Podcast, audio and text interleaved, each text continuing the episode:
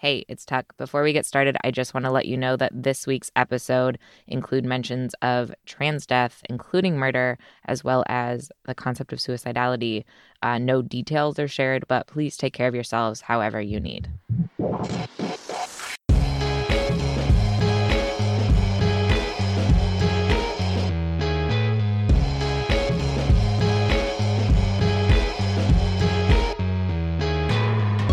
Welcome to Gender Reveal, a podcast where we hopefully get a little bit closer to understanding what the hell gender is.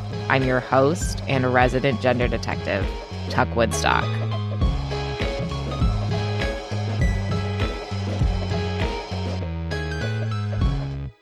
Hey everyone, I hope you're all hanging in there.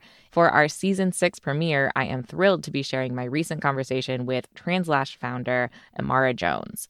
I first met Imara when we both guested on Maria Hinojosa's In the Thick podcast together, and I have been a huge fan of Imara's podcast, aptly named the Translash podcast, ever since she launched it a few months ago. I think it was a few months ago. What is time? In this week's episode, Imara talks about why anger is sometimes our best tool for change. And it is enraging that people don't hear you unless you are screaming, but then say, oh, we're afraid of you because you're screaming. Well, if you listened, I wouldn't have to shout. And why trans people are essential to building better futures. All of the things that we have had to endure as trans people make us the right people to lead in these moments. But before we get to that, of course, it is announcement time. First and foremost, thanks to the hard work of Gigi, Xander, Isara, Brenna, Kara, and our whole team of transcriptionists, we finally have transcripts of every episode of the show available at genderpodcast.com slash listen.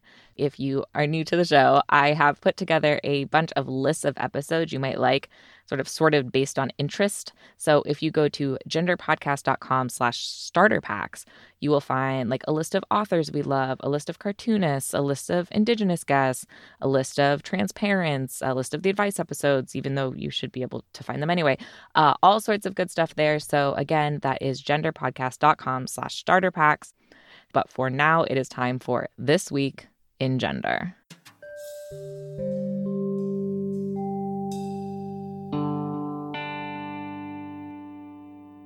Before we do anything else this season, I want to take a few moments to remember Monica Roberts, who passed away in October. I am so nervous that I'm not going to do her justice, so I'm going to let her introduce herself via the bio on her website. So it says Monica Roberts, aka the Trans Griot, is a native Houstonian, GLAAD award winning blogger, writer, and award winning trans human rights advocate. She's the founding editor of TransGriot, and her writing has appeared in the Bilerico Project, Ebony.com, Huffington Post, and The Advocate. She works to foster understanding and acceptance of trans people inside and outside communities of color. Among her many honors are the Virginia Prince Transgender Pioneer Award, the Robert Coles Call of Service Award, the Barbara Jordan Breaking Barriers Award, and the 2020 Susan J. Hyde Award for Longevity in the Movement. In a few minutes, we're going to hear Imara talk about her relationship with Monica. Uh, but first, let me tell you a bit about TransGriot. So, to quote from Monica's New York Times obituary, uh, in the West African tradition, a griot is a storyteller, and Ms. Roberts set out to tell the stories and history and lived experiences of the transgender community. She started her blog in 2006 at a time when coverage of transgender issues by the mainstream media was limited and often deemed offensive by those being covered. So, what they're hinting at is that back in 2006, uh, most media outlets knew even less and cared even less about how to respectfully talk about trans people uh, than they do now. So, Monica created Trans Griot as this much needed space for trans storytelling and trans reporting in which uh, trans folks wouldn't be misgendered or dead named or overlooked or disrespected. And she became very good at what must have been a really awful job, which was counting how many trans people had been murdered because of course, mainstream media outlets would typically misgender and dead name trans people who are killed, which is not only disrespectful and violent in and of itself, but it also prevents our community from having an accurate understanding of the rates of trans violence that's occurring. And perhaps most importantly, it also prevents friends of the deceased person from even knowing that their friend has been killed because, like, why would you know all of your friends' dead names? So, in January, I was writing a story about systemic violence against trans women for Portland Monthly Magazine. And I spent a lot of time clicking through the 14 years of TransGriot archives, learning from Monica. And I opened the story talking about her and her blog because I consider her to be the preeminent authority on uh, trans murder victims, which is, again, a terrible thing to be an authority on. And I'm so grateful to her for doing that work. And I want to make sure to explicitly acknowledge that the vast majority of trans murder victims in the United States are Black trans women, and to clarify that while Monica herself was a Black trans woman, she did not die violently unless you count the violence of a medical system that's inaccessible to Black and trans and lower income people. Of course, Monica didn't only write or think about trans violence. She was on all these boards and panels, and she wrote about all sorts of other things as well. Her most recent blog posts include a piece about judging the 2020 Miss Trans Global pageant, uh, sending well wishes to trans political candidates like Mia Mason and Sarah McBride, and uh, several weeks of official TransGriot NFL picks, which I found really endearing. We're going to talk more about Monica today and a bit later this season, but I just wanted to thank Monica from the bottom of my heart for everything she has done for our communities. We would not be where we are today without her. This has been This Week in Gender.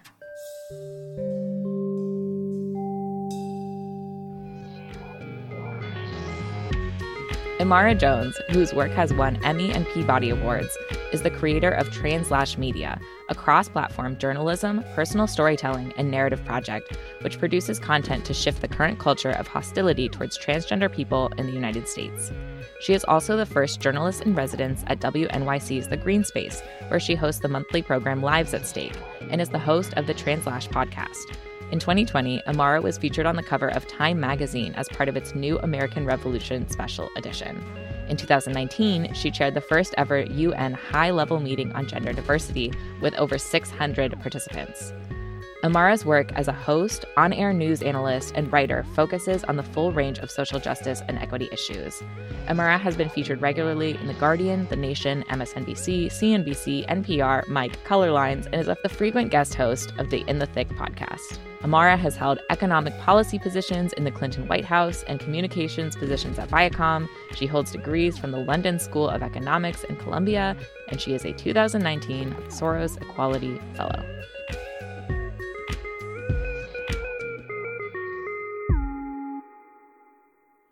the way we always start the show in terms of gender. How do you identify? I identify as a woman. She, hers are my pronouns. So I want to dive into all sorts of things that you do. I'm so excited to be talking to you. But before that, uh, we actually haven't released an episode in a while. We've been between seasons. So we haven't released anything since Monica Roberts passed away. Oh, and oh, wow. celebrating her is one of the first things like I want to do in this season. Yeah. And so I was actually wondering if you would be willing to tell our listeners um, more about Monica's legacy and like what she's meant to you. Yeah, I think it's hard to understate the importance of Monica Roberts in the history of trans people and specifically the history of how we have come to see ourselves in the way that we expect other people to see us. Uh, Monica Roberts was um, a journalist and an activist. She, in so many ways, helped to craft and lay the groundwork for what trans journalism is. That is to say, how to be a part of a community and cover it at the same time. She was essential in raising up the stories of trans people who were murdered, of discovering those who were being misgendered, of insisting that um, those who were misgendered be properly gendered, and that people take their lives and their stories and what happened to them seriously. And that didn't really happen before Monica Roberts began to insist upon that. So, for any of us who are trans journalists or storytellers like myself, we owe her so much and not only did she tell the stories of death, but she was often the ones who told the stories of trans triumphs. She was a walking library in terms of what trans people had done, what when, and who those people were. I think for me, she was and is an inspiration. I said at the time of her death that she uh, is and was an essential North Star for for trans journalists. And I think that that's absolutely right. And I know that there were so many people who were moved by her passing, from Janet Mock to Laverne Cox to um, Raquel Willis, Alok. The list really goes on. I think that we have to find ways to both preserve her memory and preserve her legacy and to make sure that we continue to uphold the standards of demanding that people take our lives seriously and that we cover them in a way that honors people's humanity.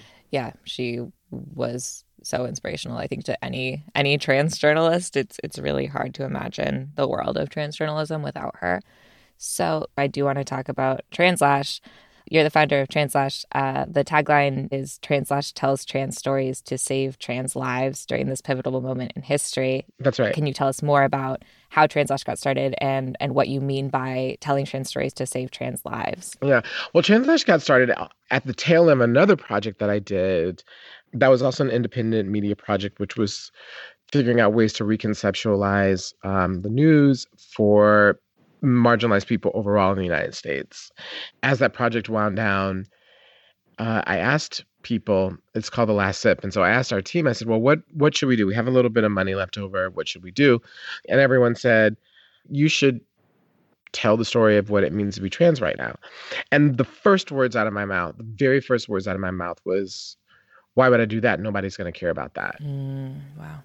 Was the first thing that I said. It just rolled out of my tongue, and it was it's weird to think of the way in which we can think that our our stories are not important or that no one's going to care about us. I think that that can be a a condition of being trans, and I didn't even realize that I was doing that, or that I even had those thoughts.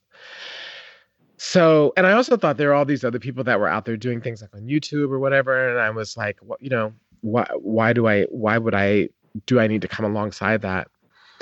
And then we, ha- I said, but I, you know, we'll have one, one more meeting, and at the last meeting, we'll talk about this again. So we had our very, very, very last team meeting, and I asked the question again, and then everybody said that I should do it. And one of the really good things about me is that I know when I should listen to other people. Um, it's just kind of a, a, a trick, right? Knowing when you should listen and when you shouldn't, even if you disagree with people. And I was like, I thought about it and I said, okay, I trust everybody here and I should do it. But then I said, if I do it, I'm going to do it in a way in which I not only tell my story, but I tell the story of a community. And then within that, tell the story of the country, like where it is. And we made the first short doc and it was received really well. And so then I just began to put more energy and as I did more, I understood the critical nature of what I was doing. And that's also really interesting to me as well. What I've learned from this project is that the things that we create change us as much as we change them. And so, as I began to understand the importance of what I was doing and how I was doing it in a way that was unique and that was resonating, I then understood that what I needed to do was to grow it to have the impact that I saw that it could have, that is to save lives. You know, I think that one of the major reasons why we face so much hostility and so much violence is because people don't see us as human and that they essentially devalue us. And I think that a huge part of storytelling, I mean, throughout time, it, we do it right now, is that it allows us to go into the humanity of other people so that we can understand them so that we can can connect with them so that we have illumination in terms of who they are and what they're going through. And it is my belief that the more we do that the more that we see um, the humanity of other people the more people see our humanity as trans people the less likely they are to support violent policies against us, to allow people to say or to harm us with their words or with their deeds. And it changes the atmosphere in which our murders take place, which is against this backdrop of dehumanization. And that's why I think storytelling is really essential. It's also really important for us as trans people to be able to see possibility, life, a road ahead. And one of the most powerful moments for me was when we released The Future Trans in June. I got a, a note in my inbox from a trans person who said that seeing that documentary had prevented them from committing suicide the night before. And that's why I believe that storytelling can save lives. It helps us save our own lives, and it also helps to change the atmosphere of harm that leads to our death. Yeah, that's really powerful. I'm so glad that that could be there for that person. So thank you for everything you're doing for our community. So I asked you, you know, what you wanted to talk about on the show, and one of the things you said was that transness is essential to women's equality. Can yes. you talk about what you mean by that? Yeah, one of the things that is essential in discrimination and in patriarchy is body essentialism. This attachment of certain characteristics to certain bodies.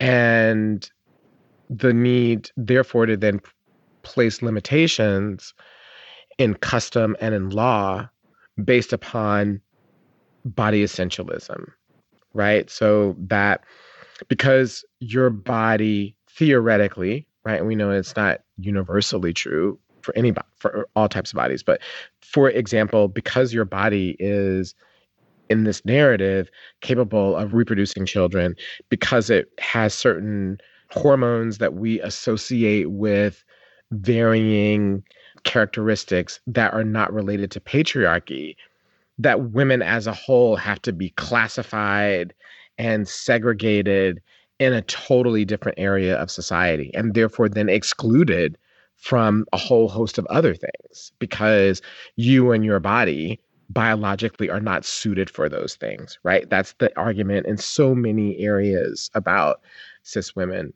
And so as long as we are biologically determined in quotes it will always lay the groundwork for discrimination exclusion and oppression and what we have to do is to decouple gender from bodies because essentially it is decoupled because gender as we know is this weird combination of like social construct personal definition and your body. It's this weird area. Like gender is got all these different things going on in it.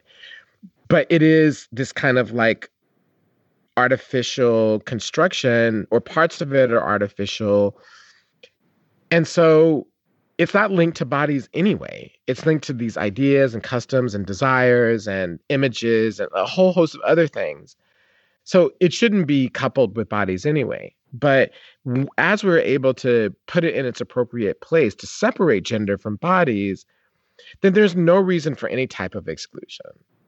And if what I'm saying sounds odd to people, this the argument that I'm making is actually the reason why the right wing says that transness is so threatening that it threatens the social order because we cannot have these divisions that allow us to have patriarchy in a way that we think that patriarchy is appropriate. And they're obsessed with us for that reason because they understand that if the way that we understand gender and gender notions becomes widespread, then patriarchy itself is a done deal.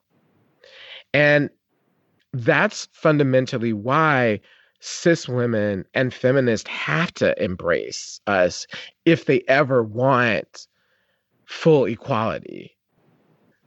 You also uh, wrote recently in Time magazine uh, that the future is trans because the ways we've gone about organizing human life have changed in really fundamental ways. Is that similar to what you were talking about, or is that different?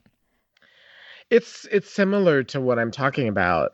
I mean, I, I really think that we are essential to the future for so many different reasons. But I think that we are essential to the future because I think all of the things that we have had to endure as trans people make us the right people to lead in these moments, right? We understand that society has to fundamentally change. The way in which we relate to the environment has to fundamentally change. The way in which we relate to other people has to change. And this this this journey of transformation this journey of thinking outside the binary this journey of knowing what rules to break and how to break them and how when we do it in the right way that we can actually lead to better lives. Those are things that we all have as trans people every single one of us.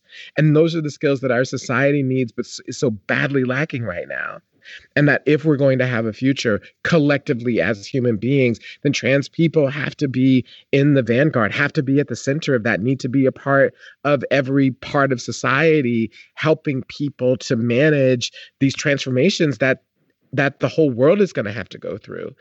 And that's one of my my essential messages as well that like we are essential to the future. The future cannot happen without us. It, it will not it will not be yeah, you also write in that article that Black trans women are essential to creating the future because when everything fails you, you're more clearly able to reimagine what it would look like if things worked, which is what you just said. But I just, I love that as a quote.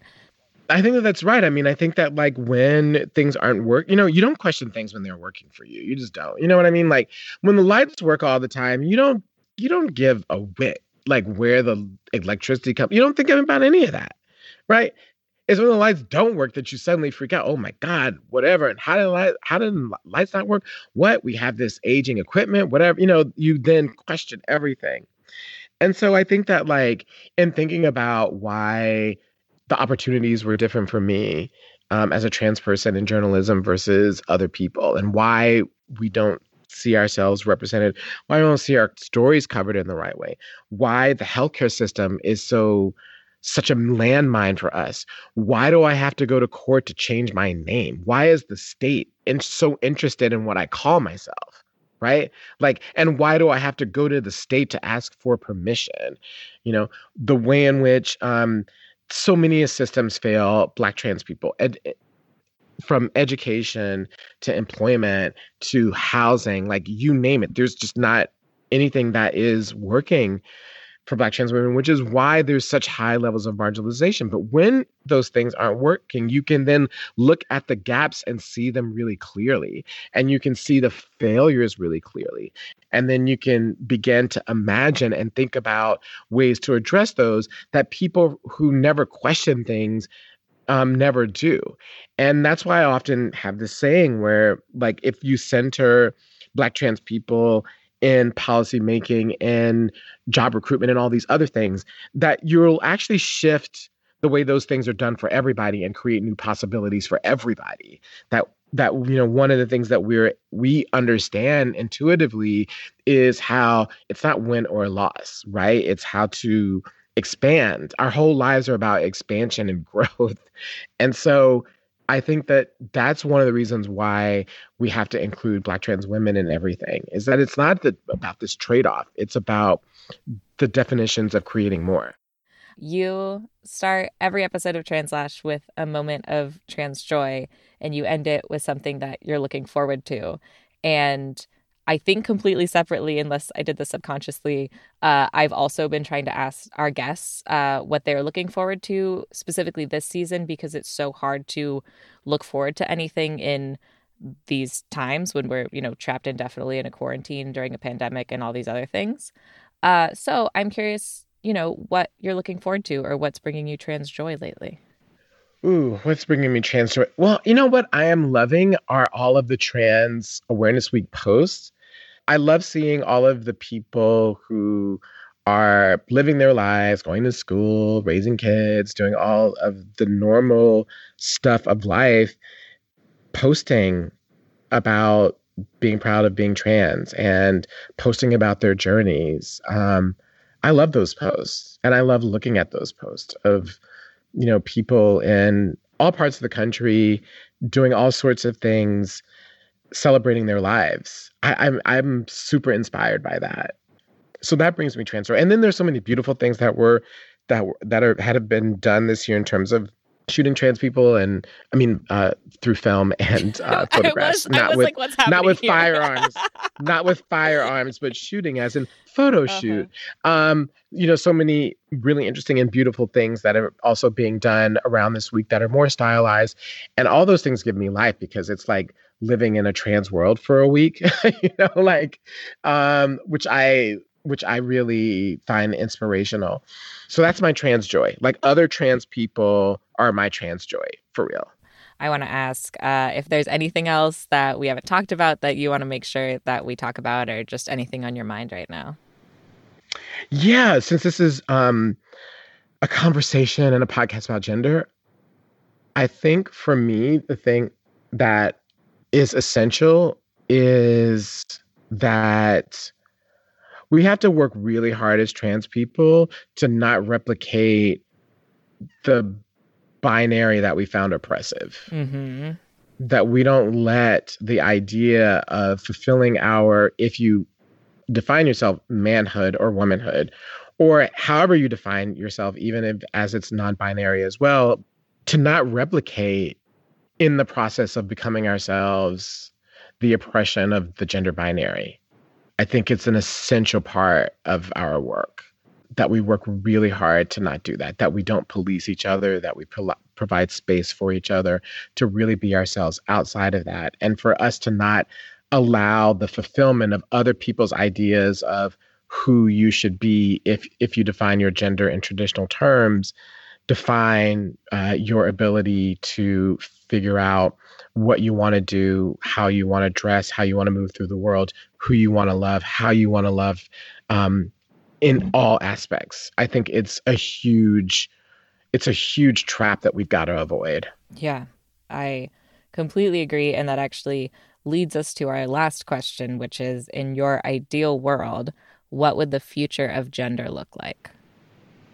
The future of gender for me is about possibility. It is a future without patriarchy. And core to that future is that we get to tell the world who we are. The world doesn't get to impose itself on us. And that when we tell the world who we are, there's not a negative consequence in terms of life chances, opportunities, and happiness when we do that. And it is a future therefore of unimaginable possibility because we haven't lived that future without restrictions. And that when we do, there will be new combinations, ideas, ways of being that we can't even imagine right now. And that for me is what I want to be the future of gender. It is wide open and it is free and we are defined by so many other things than who the world tells us who we are and consequently therefore what we can and cannot do it is a future that is limitless mm. Imara, it was such a privilege and a pleasure and a joy to speak with you today. Thank you so much for taking the time. I know you're so busy, and this was just really, really incredible. I really appreciate you. Thank you so much. And I really appreciate you. Keep doing that excruciating in the weeds work of one group at a time, one company at a time, getting them to act right because those things stacked up over time are a change. So thank you so oh, much. Thank you. Well, I will do my best um, while also taking a break at some point. Uh, but... yeah, take a break. That's an order. That's going to do it for this week's show. You can find Imara's work at translash.org and imarajones.com. Find her on social media at Translash Media and Venmo her for her time and labor at Imara Jones. We are also on social media. You can find us on Twitter and Instagram at G E N D E R E V E A L. I'm also on Twitter at Tuck Woodstock. You can visit genderpodcast.com to find our starter packs of episodes sorted by theme, our transcripts of the show, our contact form, much more. And you can support the work that we do at patreon.com slash gender, where just $1 gets you access to our weekly newsletter, and $5 or more gets you stickers and other fun prizes. This show was produced and edited by me, Tuck Woodstock. We have another producer joining us this season, Isara Seves. Thank you, Isara, for everything you have done and will continue to do for us. And thank you to Oliver Ash Klein and Montana Thomas for your help in making this episode happen as well. Our logo, which I'm obsessed with, is by the talented Ira M. Lai. Our theme song is by the legendary Breakmaster Cylinder. Additional music this week by Blue Dot Sessions. We'll be back next week with more feelings about gender.